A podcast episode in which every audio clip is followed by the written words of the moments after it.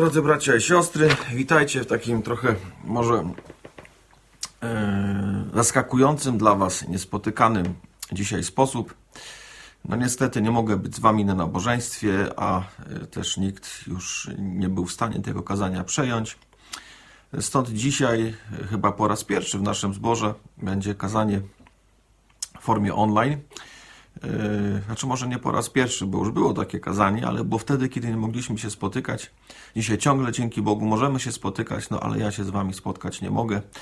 Mam nadzieję, że Pan Bóg będzie używał tego kazania mimo właśnie takiej formy mniej bezpośredniej. Yy, przeczytajmy dziesiąty rozdział. Będziemy dzisiaj czytać o nawróceniu Korneliusza. Od dziesiątego, dziesiąty rozdział Dziejów Apostolskich, od pierwszego do trzydziestego piątego wersetu. Dziesiąty rozdział Dziejów Apostolskich, od pierwszego do trzydziestego piątego wersetu. A pewien mąż Cezarei imieniem Korneliusz, setnik kohorty zwanej Italską, pobożny i bogobojny wraz z całym swoim domem, dający hojne jałmużny ludowi, nieustannie modlący się do Boga, ujrzał wyraźnie w widzeniu za dnia około dziewiątej godziny anioła Bożego, który przystąpił do niego i rzekł mu: Korneliuszu. Ten zaś strachem zdjęty utkwił w nim wzrok i rzekł: co jest, Panie? I rzekł mu: modlitwy Twoje i jałmużny Twoje jako ofiara dotarły przed Boże oblicze. Dlatego poślij teraz mężów do Joppy, sprowadź niejakiego Szymona, którego nazywają Piotrem. Przebywa on w gościnie u niejakiego Szymona Garbarza, który ma dom nad morzem. Skądinąd dom miał w dobrym miejscu, fajnym. A gdy odszedł anioł, który do niego mówił, przywołał dwóch domowników i pobożnego żołnierza spośród tych, którzy mu usługiwali, wyłożył im wszystko i posłał ich do Joppy. A nazajutrz, gdy oni byli w drodze i zbliżali się do miasta, wyszedł Piotr około godziny szóstej na dach, aby się modlić. Potem poczuł głód i chciał jeść. Gdy zaś oni przyrządzali posiłek, przyszło nań zachwycenie. I ujrzał otwarte niebo i wstępujący jakiś przedmiot, jakby wielkie lniane płótno, opuszczane za cztery rogi ku ziemi. Były w nim wszelkiego rodzaju czworonogi, płazy ziemi, ptactwo niebieskie i odezwał się do niego głos: wstań, Piotrze, zabijaj i jedz. Piotr zaś rzekł: przenigdy, Panie, bo jeszcze nigdy nie jadłem nic skalanego i nieczystego. A głos znowu po raz wtóry do niego: co Bóg oczyścił, ty nie miej za skalane. A stało się to po trzykroć, po czym przedmiot został wzięty do nieba. Podczas gdy Piotra dręczyła jeszcze niepewność, co mogło oznaczać to widzenie, które miał, mężowie wysłani przez Korneliusza, dopytawszy się o dom Szymona, stanęli u bramy i odezwawszy się, dowiadywali się, czy Szymon zwany Piotrem przebywa tam w gościnie. A gdy Piotr zastanawiał się jeszcze nad widzeniem, rzekł mu duch: oto szukają cię trzej mężowie. Wstań więc, zejdź, udaj się z nimi bez wahania, bo ja ich posłałem. Wtedy Piotr zszedł do mężów i rzekł: ja jestem tym, którego szukacie. Co to za przyczyna sprowadziła was tutaj? A oni rzekli: setnik Korneliusz, mąż sprawiedliwy, bogobojny, cieszący się uznaniem całego narodu żydowskiego, otrzymał od anioła świętego polecenie, aby cię wezwać do swojego domu i posłuchać tego, co masz do powiedzenia. Poprosiwszy, aby wstąpili, udzielił im gościny. Nazajutrz zaś wstał i poszedł z nimi, a niektórzy z braci w Joppie towarzyszyli mu. Następnego dnia przybył do Cezarei, Korneliusz zaś, zwoławszy swoich krewnych i najbliższych przyjaciół, oczekiwał ich. A gdy Piotr miał wejść, Korneliusz wyszedł mu naprzeciw. Padł do nóg jego, złożył mu pokłon. Piotr zaś podniósł go, mówiąc: wstań, i ja jestem tylko człowiekiem. I rozmawiając z nim, wszedł i zastał wielu zgromadzonych. I rzekł do nich: wy wiecie, że dla Żyda przestawanie z ludźmi innego plemienia lub odwiedzanie ich jest niezgodne z prawem. Lecz Bóg dał mi znak, żebym żadnego człowieka nie nazywał skalanym lub nieczystym. Dlatego też wezwany przyszedłem bez sprzeciwu. Zapytuję więc, dlaczego mnie wezwaliście? A Korneliusz rzekł: Przed czterema dniami około tej godziny, o dziewiątej, modliłem się w domu swoim, gdy nagle stanął przede mną mąż w lśniącym odzieniu i rzekł: Korneliuszu, wysłana została twoja modlitwa i jałmużny twoje zostały wspomniane przed Bogiem. Poślij więc do Joppy i sprowadź Szymona, którego nazywają Piotrem.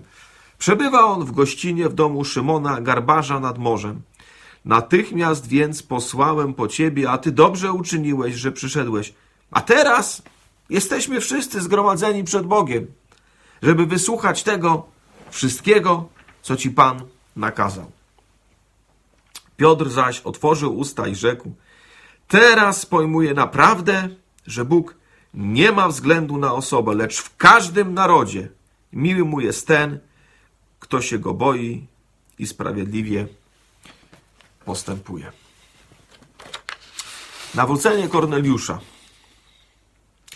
Jak to się stało, że Kościół jest Kościołem? Kościołem takim, jakim go znamy dzisiaj, Kościołem wielonarodowym, Kościołem, który nie jest związany z jednym narodem, Kościołem, który przekracza, róż, przekracza różne granice, Kościołem, który sięga do różnych grup etnicznych, e, sięga poprzez narodowe krzywdy, poprzez naturalną u nas wszystkich miłość do tego, co swojskie, co nasze, co znane, co bezpieczne, do tych innych, do tych, którzy już mówią innym językiem, do tych, którzy może e, inaczej wyglądają, do tych może, którzy inaczej pachną, do tych może, którzy trochę inaczej myślą, do tych może, którzy mają inną historię albo jej w ogóle nie mają, do tych, którzy, no właśnie, może, może coś zrobili nie tak kiedyś, albo ich przodkowie zrobili coś nie tak i te krzywdy, te, te zadry, one gdzieś między nami cały czas są i ciężko im zaprzeczyć. I to może nawet z dwóch stron. I co wtedy? Czy cokolwiek dobrego się może wydarzyć? Kościół jest niemożliwym do powstrzymania przez ludzkie granice. I chciałbym powiedzieć tutaj o pewnej granicy. Co ciekawe, ta granica, o której dzisiaj będziemy czyt- czytaliśmy, to jest granica wyznaczona w jakimś sensie przez Boga. W jakimś sensie oczywiście wsparta również przez takie zwykłe ludzkie odruchy, zwykłe ludzkie niechęci, ale granica, która rzeczywiście w Starym Przymierzu działała, która do dzisiaj działa zresztą między Żydami a innymi narodami, którą czasami nas może zaskakiwać. Takie, takie, takie trochę może lekceważenie, czy takie zamknięcie na inne narody. No właśnie, jak, jak z takimi granicami? Co Bóg z takimi granicami robi? Chciałbym powiedzieć, że Bóg, to Bóg działa. To Bóg działa. Zwróćcie uwagę, że kiedy wchodzi Kościół, to, to wchodzi Bóg. Piotr sam, to nie jest tak, że on coś wydedukował, to pomimo tego, że mógłby wydedukować zarówno z słów Pana Jezusa, o czym będę mówił, jak i z wielu innych fragmentów, nawet z pewnych fragmentów przecież w Starym Testamencie mógł wydedukować. I oni wtórnie po tym Bożym działaniu, oni to gdzieś odnajdywali, natomiast ostatecznie musiał wkroczyć Bóg. Bóg ze swoim działaniem, Bóg ze swoją wizją, Bóg ze swoim przymuszeniem, żeby Kościół wyszedł poza ten etniczny Izrael, żeby Ewangelia o Jezusie Chrystusie była głoszona poza granicami etnicznego Izraela. Właśnie w tym, co nieznane, co niekochane i co niebezpieczne. I pierwsza rzecz taka, do której chciałbym nas dzisiaj wszystkich zachęcić, po prostu do wdzięczności. Do wdzięczności, że Bóg taki miał plan. Dotrzeć do ciebie, dotrzeć do mnie, dotrzeć do wszystkich nas. Taki Bóg miał plan, więc bądźmy za to wdzięczni. Ale również chciałbym zadać nam pewne pytanie, czy w tym planie Bożym, aby nie jest tak, że się wzbraniamy, przyjąć jakieś Boże przynaglenie, przyjąć jakieś Boże wskazanie, otwarcie nas na ludzi, którymi może pogardzamy, których lekceważymy, ludzi innych, którzy gdzieś dla nas, no, mogą budzić podobne, podobne uczucie, co poganie wobec Żydów w pierwszym wieku. Dodam, że nie chodzi mi o przekraczanie granic bożych, takich, które Bóg nakazał Kościołowi. Są ludzie, którzy Bożego Królestwa nie odziedziczą. Oczywiście mamy do nich wychodzić, mamy im głosić Ewangelii, ale mamy również oczekiwać widzialnej zmiany, nawrócenia. Natomiast mam wrażenie, że niezależnie od tych takich, powiedzmy dzisiaj, gorących tematów, jest dużo ludzi, którzy gdzieś mogą być po prostu zapomniani, po prostu gdzieś pomijani. I chciałbym, żebyśmy właśnie do takich ludzi również mieli serce i do takich ludzi również wychodzili. Jaki jest kontekst tego fragmentu? No, to kontekstem jest to, że mamy pierwszą taką podróż misyjną apostoła Piotra, która była tutaj na początku, yy, przepraszam, pod koniec dziewiątego rozdziału. I tydzień temu Was zachęcałem, abyśmy dołączyli do Boga, który troszczy się o ewangelizację świata i ewangelizowali, tak jak widzimy tutaj Piotra, Piotra, który właśnie wychodzi, Piotra, który jest używany przez Boga. Wcześniej widzimy, że cały ósmy, dziewiąty rozdział, że Kościół tak naprawdę, pomimo tego, że jest prześladowany, to jest przez Boga prowadzony i wychodzi na zewnątrz. Mamy tutaj nawrócenie pierwszego poganina, który co prawda jakby w sensie takim faktycznym nie jest dołączony do, do tego pierwszego kościoła jerozolimskiego, bo on po prostu jedzie do Etiopii, tyle go widzieli przynajmniej na jakiś czas, ale, yy, ale yy, widzimy, że Kościół sobie radzi i tutaj mamy długą narrację od tego dziesiątego rozdziału. Można by zadać pytanie, czemu ona jest taka długa?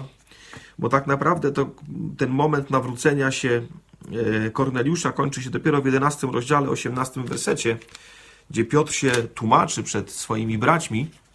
Wcześniej jeszcze się pojawia kazanie jego, o którym dzisiaj nie będę mówił, i moment wstąpienia Ducha Świętego, takie potwierdzenie znowu bezpośrednio od Boga tego, że oni faktycznie są częścią ciała Chrystusa, częścią zgromadzenia Bożego w Jezusie Chrystusie. O tym też dzisiaj nie będę mówił, no bo tekst jest długi. Dzisiaj będę mówić o tym, jak Bóg objawił się Korneliuszowi, żeby do tego w ogóle do, do, doszło, żeby w ogóle yy, właśnie yy, Bóg doprowadził do tego przełomu, że Kościół sięga do wszystkich narodów, w ogóle do narodów innych poza Izraelem. A więc po pierwsze Bóg objawia się Korneliuszowi, to jest dziesiąty rozdział, pierwszych osiem wersetów. Później Bóg się musi objawić Piotrowi, to jest druga część, i w końcu Bóg doprowadza do ich spotkania. I kończę takim pierwszym wnioskiem apostoła Piotra, który on sam do siebie musi powiedzieć, chociaż jest to tak naprawdę wstępem do jego kazania, że Bóg nie ma, zaprawdę mówi, prawdziwie tak jest, Bóg nie ma względu na osobę. I Bóg szuka ludzi z wszystkich narodów i wszystkich grup i sięga do nich i mówi im, i chce, żebyśmy im mówili Ewangelię o Chrystusie. A więc pierwsza część, Bóg objawia się Korneliuszowi. Jest powiedziane, że Korneliusz był mężem w Cezarei. Cezarea była portem około sześćdziesiąt kilometrów od Joppy na północ. sześćdziesiąt kilometrów to jest spory, spory odcinek. Znalazłem tam na Google Maps, że dzisiaj na piechotę z, właśnie z, z Joppy do Cezarei idzie się niecałe trzynaście godzin. Nie wiem, czy tam oni wtedy też szli na piechotę, pewnie tak, nawet jak z osiołkiem. Czyli to był, to był pewien, to był, to był taki, no, może nie bardzo daleko, ale też nie bardzo blisko. Korneliusz to imię rzymskie, a więc mamy ewidentnie do czynienia z poganinem, z Rzymianinem prawdopodobnie. Jest setnikiem kohorty. Kohorta to około jedna szósta legionu, czyli kilkaset osób, zwana italską. Takie kohorty były zwane od miejsca pochodzenia, więc ewidentnie widzimy, że to są poganie. To nie są jacyś ludzie pośrodku w sensie etnicznym, to są etniczni poganie. Dalej drugi werset nam mówi, że jest pobożnym i bogobojnym. To słowo bogobojny jest takim technicznym pojęciem, trochę podobnym do tego naszego pojęcia sympatyk zboru, czyli ktoś, kto jeszcze nie jest członkiem, ale ktoś, kto też nie jest zupełnie obojętny na prawdę Bożą, ktoś, kto być może już nawet przeszedł nawrócenie, albo jest blisko nawrócenia, ktoś zainteresowany Bożymi sprawami, ale jeszcze jakby no, z, naszego, z naszej perspektywy dzisiejszej przed chrztem, a z ich perspektywy jeszcze był nieobrzezany, tak? Z takiej perspektywy starotestamentowej. Oczywiście ta decyzja no, wiązała się z różnymi problemami społecznymi. Dzisiaj też zresztą chrzest się wiąże z różnymi problemami społecznymi, różnie w różnych krajach i różnie w różnych narodach, ale generalnie taki właśnie człowiek bogobojny, w sensie wierzący w Boga Jahwe, ale ciągle pozostający nie Żydem. Jest pobożnym i bogobojnym z całym swoim domem. Zwróćmy uwagę, że to jest ciekawe, że właśnie to nie jest taka jakiegoś, jakieś hobby jego, jakaś jego prywatna wiara, ale to jest człowiek, który jak się przejął tym, że istnieje Bóg Jahwe i trzeba mu oddawać cześć, no to również cały dom ciągnie swój do tego, co zresztą jest bardzo dobrym, dobrą rzeczą. Zachęcam was wszystkich, na ile możecie, to ciągnijcie swój dom do Boga. Dalej, dający hojnie jałmużny ludowi i nieustannie modlący się do Boga. Zwróćmy uwagę, takie dwie rzeczy. No nie mógł składać ofiar, bo był poganinem, ale to, co mógł składać Bogu, to składał. Jest powiedziane, że hojnie dawał jałmużny ludowi. Myślę sobie, że to jest bardzo ciekawe, że jakby nie zbraniał się służyć swoimi funduszami Bogu Jahwe. Wręcz przeciwnie, no ewidentnie miał serce hojne, miał serce otwarte, miał serce, które się gdzieś tam nie, nie, nie był skąpy, nie był, nie był chciwy. Był człowiekiem, który chciał łożyć na Bożą sprawę, tak jak ją rozumiał i według tego poznania, jakie miał. I nieustannie modlący się do Boga. Tak sobie pomyślałem, że takie dwie podstawowe, podstawowe zasoby, jakie mamy, które często chronimy, to są pieniądze i to jest czas. Ograniczamy nasz czas, bo go mamy nie za dużo, inwestujemy go mądrze i tak samo inwestujemy mądrze pieniądze, bo myślę, że mogę powiedzieć, że wszyscy mamy ograniczone zasoby jednego i drugiego. Zwróćmy uwagę, że ten człowiek był bardzo hojny, bardzo hojny w inwestowaniu zarówno swojego zasobu czasu, jak i zasobu pieniędzy w Boże sprawy. Dawał hojnie jałmużny i nieustannie modlił się do Boga, co też zresztą najprawdopodobniej oznacza, że przejął pewne zwyczaje żydowskie związane z modlitwą. I tutaj właśnie w trzecim wersecie widzimy go, że on w takich zwyczajach jest.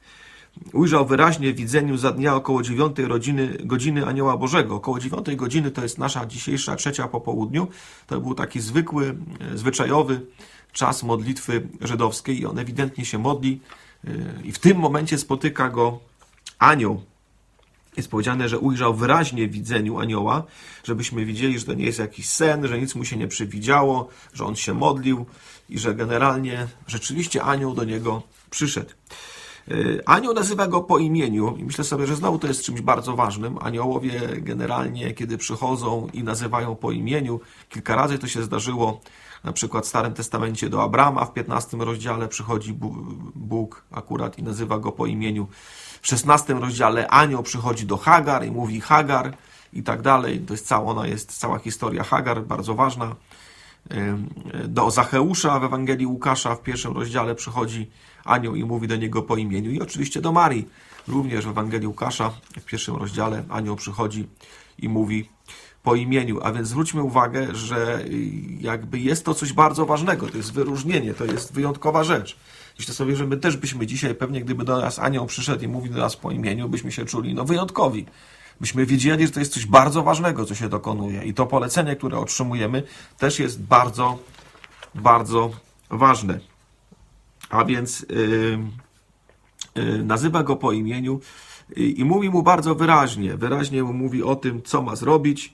Yy, mówi, modlitwy twoje jałmużne zostały wysłuchane, czyli Bóg, innymi słowy, zwrócił uwagę na twoje wiarę. Bóg zwrócił uwagę na to, że naprawdę jesteś człowiekiem gorliwym przed nim. I dlatego poślij mężu do Joppy, sprowadź niejakiego Szymona, którego nazywają Piotrem. Bardzo konkretne wezwanie, bardzo konkretna, konkretny nakaz, który Korneliusz, na który Korneliusz odpowiada i przygotowuje bardzo solidnie tych ludzi, którzy mają iść po Piotra i rzeczywiście od razu ich wysyła. Wysyła, zwróćcie uwagę, też pobożnego żołnierza, dwóch domowników i i wysyła ich. To taka ekipa trzech osób, to dosyć poważna ekipa. Także myślę, że robi to bardzo, bardzo poważnie. Natomiast taka jedna myśl, która mi przychodzi, patrząc na niego, patrząc na tego Korneliusza. Myślę, że czasami tak może być, że czujemy się takimi Korneliuszami, ludźmi, których może, może są gdzieś w połowie drogi, może ludźmi, którzy nie do końca potrafią wszystko ogarnąć w swoim życiu. Może nie, no można zapytać, czemu Korneliusz nie został Żydem. Może dlatego, że był setnikiem kohorty. Może z innych przyczyn. Może jeszcze wszystkiego nie rozumiał. Może celowo nie został, się nie obrzezał, bo Bóg chciał, żeby się ochrzcił. Żeby został chrześcijaninem od razu. Tego do końca nie wiemy. Ale myślę sobie, że ten Korneliusz mógł się czuć takim człowiekiem gdzieś, gdzieś nie do końca przyjętym, ale pielgrzymującym z wielkim oddaniem, z wielką gorliwością. I chciał ci powiedzieć, że jesteś, jest, jeśli jesteś takim Korneliuszem, jeśli twoje serce jest podobne do serca Korneliusza, to chciał ci po prostu powiedzieć jedną prostą rzecz, mianowicie, że Bóg cię widzi. Bóg widzi twoje serce, Bóg widzi to, gdzie jesteś, Bóg widzi, Bóg widzi twoją wiarę i zwraca na nią uwagę i odpowie i cię poprowadzi. Myślę sobie, że to jest jedna z najważniejszych rzeczy, kiedy widzimy Korneliusza w tym miejscu. Bóg go widzi, odpowie na tą wiarę i go poprowadzi dalej. Nie zostawi go, nie zlekceważy, ale właśnie, ale właśnie ostatecznie to, co wzbudził w jego sercu, to poprowadzi dalej. Co się tutaj dzieje? Równolegle, w jakimś sensie można powiedzieć. Tutaj mamy wyprawionych tych, tych posłanników od Korneliusza do Szymona Garbarza i Szymona Piotra. Tak swoją drogą, Szymon to był bardzo popularne żydowskie imię, dlatego tych Szymonów było wtedy wielu. Ale równolegle Bóg również przygotowuje Piotra, żeby on mógł odpowiedzieć na to wezwanie we właściwy sposób. Zwróćcie uwagę, że to jest bardzo ciekawe, że jakby obie strony muszą być przez Boga dotknięte, obie strony muszą być przez Boga przygotowane. I jak on to robi? No, robi to już jakby dzień później, chociaż ci już dochodzą w tym momencie do jego domu, ci jego posłannicy Korneliusza. A wcześniej co robi Bóg? No Bóg, zwróćcie uwagę, Bóg działa znowu, i to jest też bardzo ciekawe, w momencie modlitwy. W momencie modlitwy Piotr około godziny szóstej, czyli około południa naszego, modli się, wyszedł na dach. Dach był płaski w tamtych czasach, zresztą do dzisiaj chyba jest płaski zazwyczaj. To jest taki taras po prostu. Wychodziło się na dach, żeby sobie odpocząć pod jakimś tam baldachimem. Można było się pomodlić. To było miejsce trochę odcięte od życia, od zgiełku, od tego, co się działo w domu, że tam pewnie był ruch, różne rzeczy się działy. Szymon Garbarz pewnie był w, w, w miejscu pracy gdzieś obok. Jego rodzina gdzieś tam pewnie miała swoje zadania i, i Piotr wyszedł się pomodlić na dach. I w pewnym momencie poczuł głód i chciał jeść, czyli prawdopodobnie skończył te modlitwy, gdzieś w jakiś sposób może zawołał, może zszedł, bo jest powiedziane dalej, że oni mu przyrządzali posiłek i on tam siedzi taki trochę głodny na tym dachu, może modli się jeszcze, może myśli nad czymś ciekawym, może się zastanawia nad jakimiś dużymi sprawami i w tej sytuacji przychodzi do niego, na niego zachwycenie. To słowo zachwycenie w Grece to jest słowo, słuchajcie, ekstaza, ekstasis.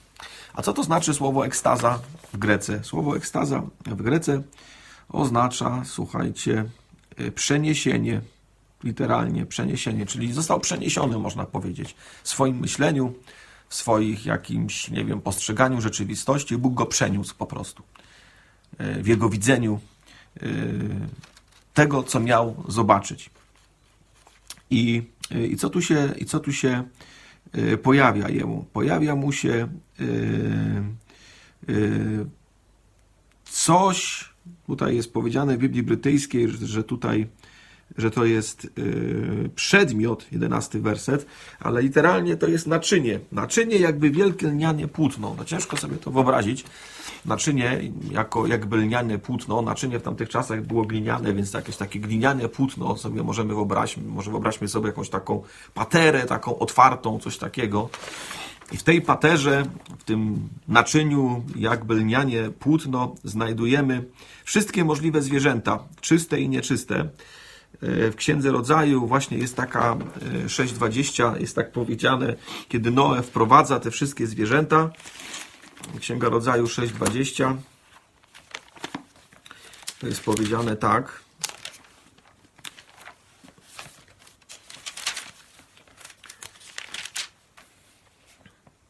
Z ptactwa według yy, rodzajów jego, z bydła według rodzajów jego i z wszelkiego płazu ziemnego według rodzaju jego. Czyli zwróćcie uwagę, ptactwo, bydło, płazy. Tak mniej więcej taka była klasyfikacja wtedy, czyli jak ktoś mówił ptaki, bydło, płazy, to oznaczało wszystkie możliwe zwierzęta, jakie istnieją. I tak samo zwróćcie was uwagę w Rzymian jeden dwadzieścia trzy, kiedy jest powiedziane o, o ludziach, którzy niestety zdurnieli, ich nierozumne serce pogrążyło się w ciemności i zamienili chwałę nieśmiertelnego Boga na obrazy przedstawiające śmiertelnego człowieka, to pojawia się również tutaj fraza, a nawet ptaki czworonożne zwierzęta i płazy. A więc zwróćcie uwagę, że znowu mamy ptaki, zwierzęta, czy bydło, czworonożne zwierzęta i płazy. Czyli innymi słowy, Piotr zobaczył wszystkie możliwe zwierzęta. No i można by zapytać, no dobra, no ale po co on to zobaczył? No werset trzynasty mówi, że Bóg mu mówi, zabijaj i jedz. Innymi słowy, Bóg go, można powiedzieć, tak w perspektywie starego prawa Starego Przymierza, Bóg mu go wzywa do, do grzechu. No, mówi, jedz to, co jest skalane, jedz to, co ja między innymi w kapłańskiej jedenastym rozdziale nazwałem nieczystym. Bo kapłańska jedenasty rozdział mówi o tym, co jest czyste i co jest nieczyste, co można jeść, a co można nie jeść. Zachęcam sobie kiedyś przeczytać ten fragment. Wcale nie było takie proste, jak zaklasyfikować określone zwierzęta. W każdym razie yy, były zwierzęta czyste i nieczyste. No i teraz przychodzi Bóg w wizji i mówi do Piotra, Piotrze, zabijaj i jedz. No i Piotr mówi, przenigdy, Panie, bo jeszcze nigdy nie jadłem nic skalanego i nieczystego. Ten czternasty werset, myślę sobie, że może, nie wiem, Piotr pomyślał, że go Bóg próbuje, każe mu zgrzeszyć, a on ma właśnie się zaprzeć samego siebie i nie zgrzeszyć. No nie wiem, nie wiem jak to rozumiał, ale ewidentnie tego nie rozumiał. Mówi, no Panie, jak, jak ja mogę jeść coś, co jest nieczystego?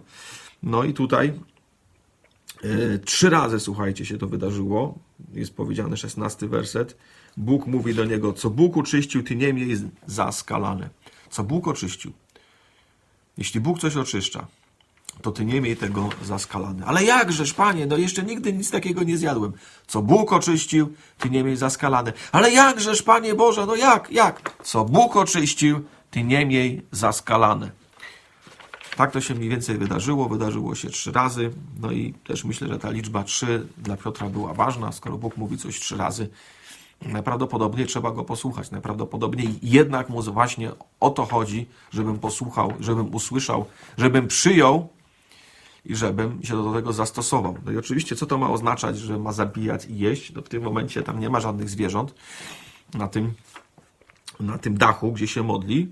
Ale o co chodzi? No chodzi o bardzo prostą rzecz. Chodzi o to, że dla, dla Żydów właśnie poganie, ludzi, nie, nie Żydzi, goj, goje, ze względu na to, że jedli rzeczy nieczyste, byli sami nieczyści. Oczywiście różne inne przepisy również, no ale jeśli chodzi o stół, jeśli chodzi o wejście do, do, do, do właśnie yy, yy, nieżydowskiego domu, no to była jedna z ważniejszych rzeczy, że tam Żyd generalnie się nie powinien pojawiać, no bo od razu stawał się nieczysty, no chyba że musiał. Ale generalnie no, wolał nie musieć, wolał być czysty. A wtedy jakby się był nieczysty, musiałby się oczyszczać, to musiałby różne rzeczy przechodzić. I zresztą do dzisiaj gdzieś tam pewnie tak jest, że ci tacy ortodoksyjni Żydzi dlatego właśnie tam się odwracają tyłem, jak zobaczą goja, żeby broń Boże tam go nie dotknął, żeby coś nie weszło, no bo będzie nieczysty, będzie się musiał oczyszczać. A więc takie, powiedzmy sobie, dosyć uciążliwe i trudne zasady, ale Boże zasady, ale Boże zasady. No właśnie, i tu się pojawia takie pytanie, jak to się dzieje w takim razie? Czy Bóg zmienia swoją wolę? To, co jest dobre i co jest złe? Jak to jest możliwe, że Bóg zmienił zdanie? Że w Księdze Kapłańskiej, w Starym Testamencie, w, w, w prawie Bożym się pojawia pytanie, znaczy pojawiają się zwie, właśnie zwierzęta czyste i nieczyste, podział się pojawia wyraźny, a teraz przychodzi Bóg do, do Piotra i mówi, zabijaj i jedz, wszystko jest czyste. I co ja oczyści, ja teraz to oczyściłem. Czy Bóg zmienia swoją wolę? To, co jest dobre i co jest złe? Ja bym powiedział tak, Boży charakter się nie zmienia. Widzimy to. Widzimy to w pierwszym Jana, w pierwszym rozdziale, gdzie jest mowa o tym, że właśnie u, u Boga Bóg jest jasnością, a nie ma w nim żadnej ciemności. Jest to również mowa o tym w liście Jakuba, gdzie jest powiedziane o tym w pierwszym rozdziale, w wersecie siedemnastym, że u Niego nie ma żadnej odmiany, ani nawet chwilowego zaćmienia. Innymi słowy, Bóg jest jedno, jednoznacznie i nieodmiennie tym, kim jest. Jednoznacznie i nieodmiennie ma taki, a nie inny charakter. Natomiast kiedy Bóg daje pewne prawa, zwróćmy uwagę, sam Pan Jezus powiedział, że pewne prawa Starego Testamentu, one zaradzały złu. Na przykład Mojżesz dawał list rozwodowy i generalnie rozwód nigdy nie był w Bożym planie, od początku tak nie było. I tu jest cała dyskusja między faryzeuszami a Panem Jezusem, jak to jest, że w Bożym prawie jest, jest rozwód. I w tym momencie Pan Jezus mówi, no rozwód zaradza największemu złu. To nie oznacza, ale nie oznacza, że jest absolutną wolą Bożą. Nie oznacza, że to, co widzicie w tym prawie Starego Przymierza, jest jakby kwintesencją moralności. No nie jest. Jest to raczej pewną pomocą wychodzącą naprzeciw złu, które wy robicie. I, i, i zaradza złu, prawdziwie zaradza złu to prawo Boże Starego Przymierza, ale nie jest tym ostatecznym prawem, tym prawem, który można powiedzieć, jakby wyczerpuje całkowicie moralną wolę Bożą. Nie wyczerpuje tego moralnego, tej moralnej woli, woli Bożej. Więcej, kiedy patrzymy na prawo ceremonialne, które jest związane właśnie z przepisami odnośnie czystości, nieczystości, a przede wszystkim, oczywiście, kiedy, które jest związane z przepisami dotyczącymi ofiar starotestamentowych, no to widzimy, że one miały pewien charakter pedagogiczny, o którym mówi apostoł Paweł w liście do Galacjan. Mówi, że to prawo w tym wymiarze właśnie takim ceremonialnym, w tym, w tym wymiarze takim obrzędowym, to prawo, ono miało nas przyprowadzić do Chrystusa, było naszym przewodnikiem do Chrystusa, abyśmy z wiary w Chrystusa zostali usprawiedliwieni. A znowu w liście do Hebrajczyków też autor tego listu Yy, mówi, prawdopodobnie Paweł, chociaż na sto procent oczywiście nie wiemy, yy, chociaż na to wygląda, yy, albo ktoś bliski Pawłowi, yy, mówi tak, że, yy, że o tych, o tych przepisach Starego Przymierza mówi to coś, yy, gdy mówi o Nowym Przymierzu, to uznał pierwsze za przedawnione, a to, co się przedawnia i starzeje, bliskie jest zaniku, to jest ósmy rozdział, trzynasty werset.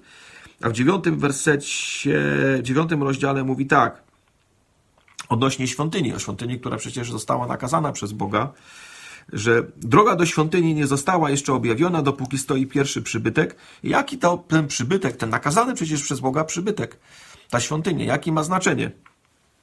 Zwróćcie uwagę, dziewiąty werset. Ma to znaczenie obrazowe, odnoszące się do teraźniejszego czasu, kiedy to składane bywają dary i ofiary, które, i to jest ciekawe, czyli z tego wynika, że ten fragment jest ciągle pisany, Księga Hebrajczyków jest pisana ciągle przed rokiem siedemdziesiątym, kiedy ciągle świątynia istnieje, które nie mogą doprowadzić do wewnętrznej doskonałości tego, kto pełni służbę Bożą.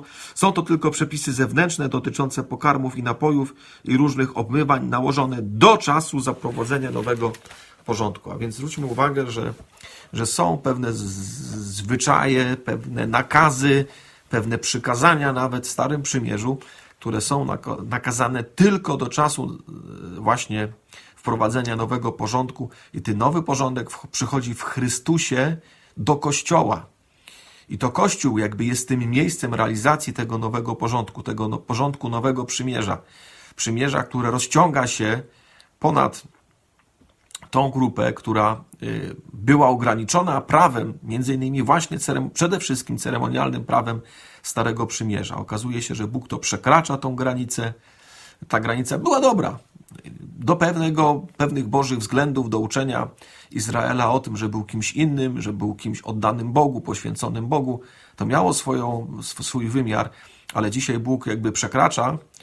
To nie oznacza, że charakter się jego zmienił, bo charakter jest taki sam, święty i sprawiedliwy, ale ta świętość i sprawiedliwość ma się wyrazić inaczej. Ma się wyrazić w tym, że Bóg sięga do wszystkich narodów, przekracza te granice, które były do pewnego momentu właściwe, chociaż pewnie wywoływały różne, różne reakcje, ale o tym jakby w tym momencie nie, nie, jakby to, to pomijmy.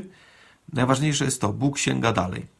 I Piotr, i wierzący Żydzi wraz z nim muszą również z, muszą również z Bogiem sięgnąć dalej. Zwróćmy uwagę, że też o tym w jakimś sensie było to zapowiadane przez Pana Jezusa. Na przykład w Ewangelii Marka, siódmy rozdział, osiemnasty werset. Pan Jezus mówi, że nie to, co wchodzi do ust, kala człowieka, ale to, co z ust wychodzi. Czyli zapowiada, że ten Stary Testament przecież, przecież mówił o tym właśnie, że to, co jakby wchodzi do ust, to kala człowieka, że są nieczyste pokarmy, ale Pan Jezus mówi, to tak do końca nie jest. To, to tak naprawdę to, co kala ciebie, to jest to, co się w tobie rodzi i co jest nieczyste. I to, to jest naprawdę tym, co kala ciebie. Chociaż sam Pan Jezus jeszcze wszystkie tych przepisów przestrzegał, niemniej pokazywał, że one, one, one, one są do pewnego stopnia dobra, a tak naprawdę chodzi o coś głębiej i właśnie chodzi o przemianę wnętrza człowieka. I Rzymian, czternasty rozdział, czternasty werset, Paweł to również potwierdza. Wiemy, że w liście do zborze rzymskim była, były problemy z, z dwoma grupami. Grupa pochodząca z pogan, grupa pochodząca z, właśnie z Żydów i ostatecznie apostoł Paweł mówi, żebyśmy nie pogardzali. Ten, kto, kto je, niech nie pogardza tym, który nie je, a kto nie je, niech nie osądza tego, który je, albowiem Bóg go przyjął. Innymi słowy, on ma poznanie, też później o tym mówi, o tym poznaniu właśnie w czternastym wersecie, że nie ma nic tak naprawdę dzisiaj nieczystego, ale, ale mamy siebie przede wszystkim nawzajem szanować i błogosławić, bo to jest nasze najważniejsze przekazanie, przekazanie miłości. Nawet jeśli mamy trochę inne poznanie, to mamy, mamy sobie okazywać miłość. Jeśli ktoś nie je mięsa dla Boga, niech nie je mięsa dla Boga. A jeśli ktoś je mięso, dzięki Bogu, to niech błogosławi Boga za to, że może je jeść. A więc, yy, a więc co? Bóg usuwa w Kościele, dla Kościoła wszystkie przeszkody między chrześcijanami. Myślę sobie, że to jest bardzo ważne. Bogu chodzi o to, żebyśmy byli razem i Bogu chodzi o to, żeby wszystkie narody, wszystkie grupy, wszyscy ludzie w jakimś sensie byli zdobyci dla Kościoła. I myślę sobie, że to jest piękna, piękny Boży cel. Chciałbym, żebyśmy go widzieli. Widzieli przed oczyma. Może nam się wydawać, że jakaś grupa, jakiś naród jest jakiś strasznie prymitywny. Może nam się wydawać, że ktoś jest kompletnie niewykształcony. Może nam się wydawać, że ktoś jest kompletnie zamknięty, bo jest tak bardzo oddalony, bo to więźniowie, bo to jacyś chorzy. A może na odwrót jesteś właśnie kimś, kto właśnie jest dosyć prosty i myśli sobie, a to tacy wykształceni ludzie, to oni tam w tym swoim zarozumialstwie niech, niech tam idą na zatracenie. No nie. Wszyscy, wszyscy mają poznać i wszyscy mają przyjść, wszyscy się mają nawrócić. Bóg chce spośród wszystkich ludzi, ludzi w swoim Kościele. Chciał, żebyśmy to wyraźnie widzieli. I Bóg sam działa, żeby tak faktycznie było. Gdzie i jakie masz granice?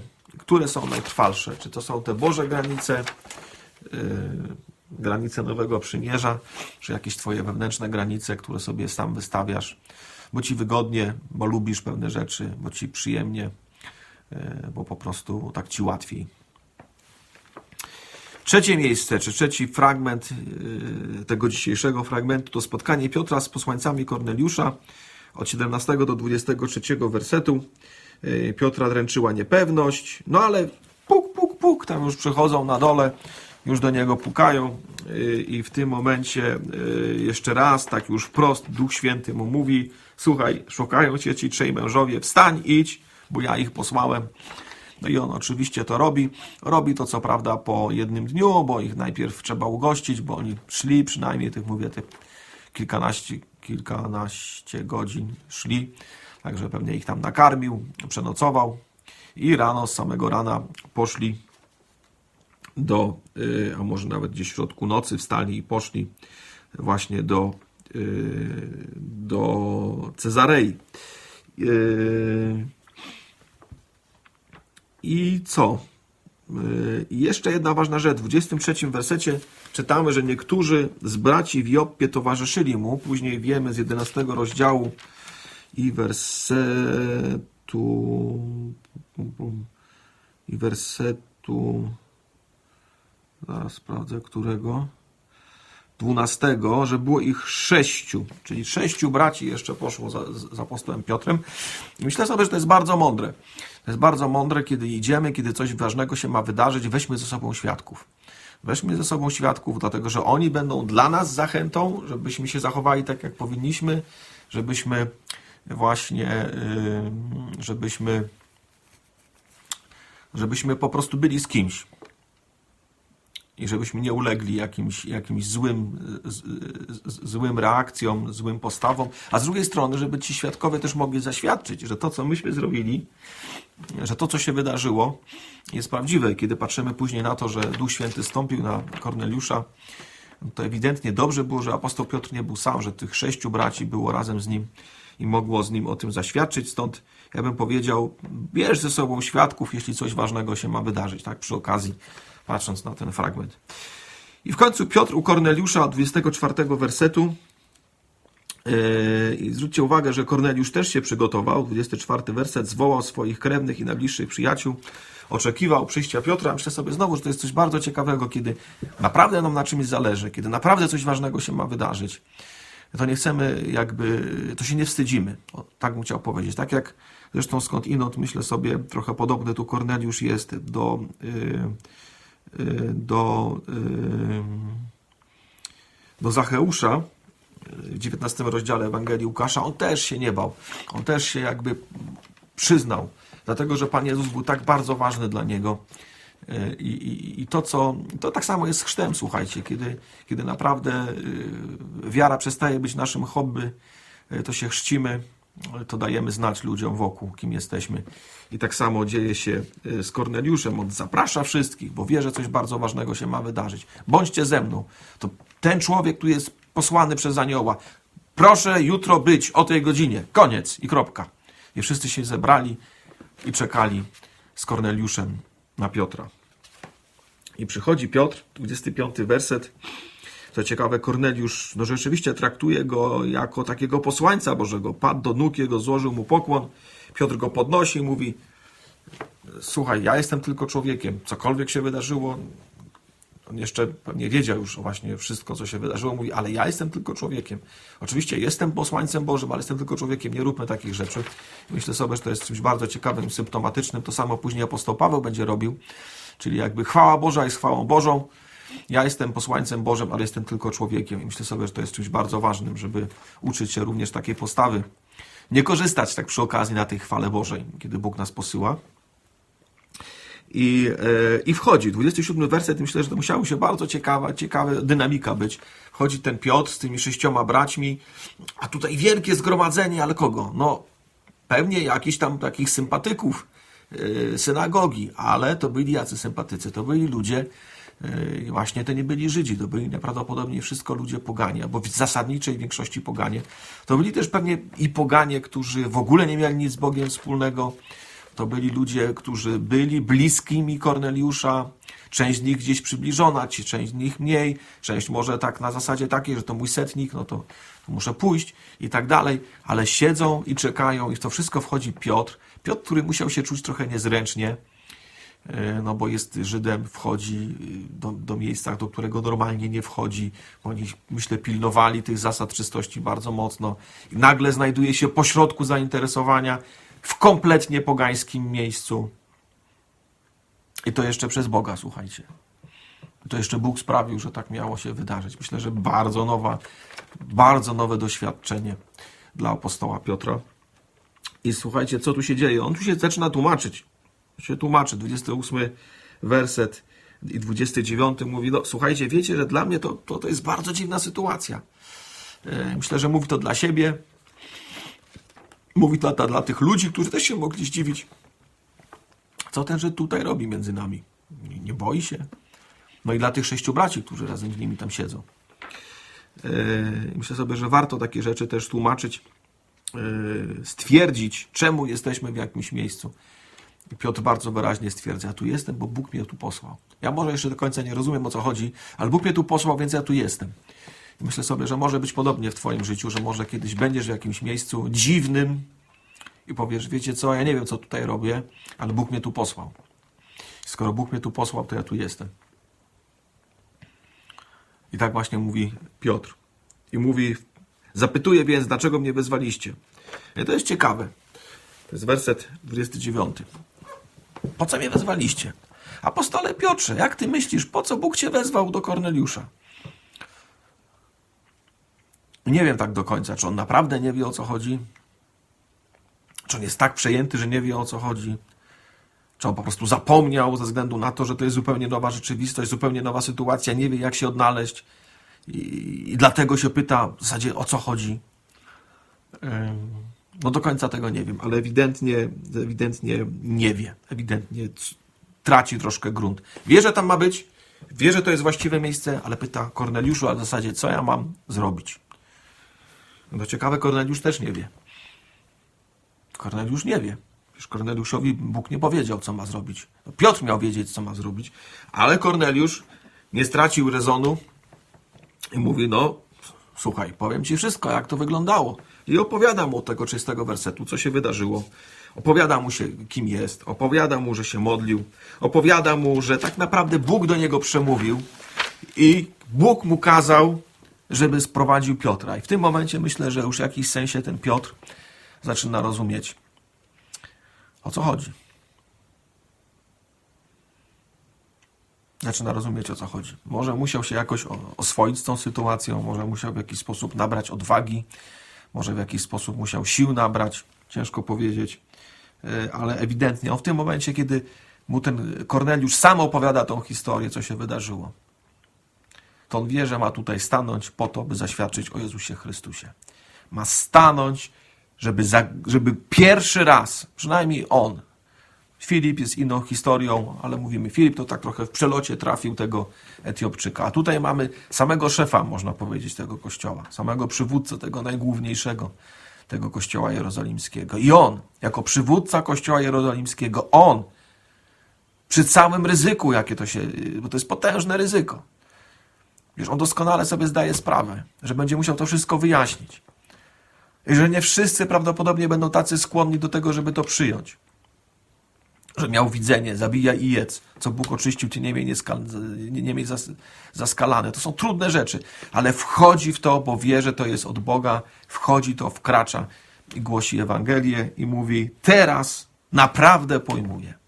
No teraz naprawdę pojmuję. Kiedy widzę to Boże działanie, to już nie są jakieś takie ogólne wersety, to nie są jakieś takie zapowiedzi, ale to jest konkretny Boży plan. Ja widzę to teraz, jestem przymuszony do tego przez Boga, ale widzę też, ale widzę wyraźnie, że Bóg nie ma względu na osobę, lecz że w każdym narodzie miły mu jest ten, który się go boi i sprawiedliwie postępuje.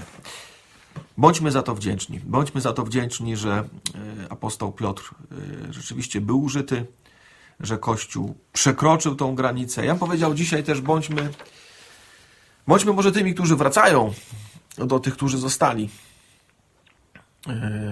Głośmy Ewangelię pobratymcom Piotra, etnicznym Żydom, żeby ich nie zabrakło w Kościele, żeby się nawracali, żeby byli tymi, którzy przyjmują Mesjasza. Ale głośmy też Ewangelię wzorem apostoła Piotra wszystkim innym grupom. Może masz taką grupę, może masz takich ludzi, których nie lubisz, których byś w Kościele nie widział. Może Duch Święty cię przynagla w twoim sercu, żebyś przekroczył to, żebyś się przełamał czy przełamała, żebyś dostrzegł, że w każdym narodzie Bogu mili są ci, którzy Go szukają. Może twoja znajoma, może twoja koleżanka, może twój kolega szuka Boga, ale tak naprawdę starasz się tego nie zauważyć, żeby sobie problemów nie robić. A nie rób tak. Nie rób tak. Nie zbraniaj się. Powiedz, naprawdę pojmuję, że Bóg nie ma względu na osobę. Nie jest ważne, skąd ktoś pochodzi. Nie jest ważne, co ma. Nie jest ważny jego status. Nie jest ważne jego, jego pochodzenie. Jeśli szuka Boga, to trzeba otworzyć usta i zwiastować Ewangelię. Dzięki Bogu, że apostoł Piotr to uczynił i Ewangelia dzięki temu między innymi dotarła do nas. Bądźmy Bogu za to wdzięczni i naśladujmy Piotra. Niech nas Bóg w tym błogosławi. Panie Boże, dziękujemy za Twoją dobroć, dziękujemy, że Twoja Ewangelia dotarła do nas. Dziękujemy, Panie, że ktoś kiedyś swo, swoje usta otworzył, ale dziękujemy za to otwarcie ust, o którym właśnie dzisiaj czytaliśmy u apostoła Piotra. Dziękujemy za Twoje działanie, za to, że go przekonałeś do tego. Dziękujemy za Korneliusza, że jego poprowadziłeś i że dałeś mu taką niezłomność i upór. I dziękujemy, Panie, że Twój Kościół jest tak wspaniały i piękny i chwalebny i że możemy do niego należeć. Z Bogiem, do zobaczenia. Yy, mam nadzieję wkrótce, chociaż trochę mnie nie będzie w zborze, yy, no chyba, że zachoruję, to tym bardziej mnie nie będzie. Polecam się Waszej modlitwie. Yy, niech Was Bóg błogosławi.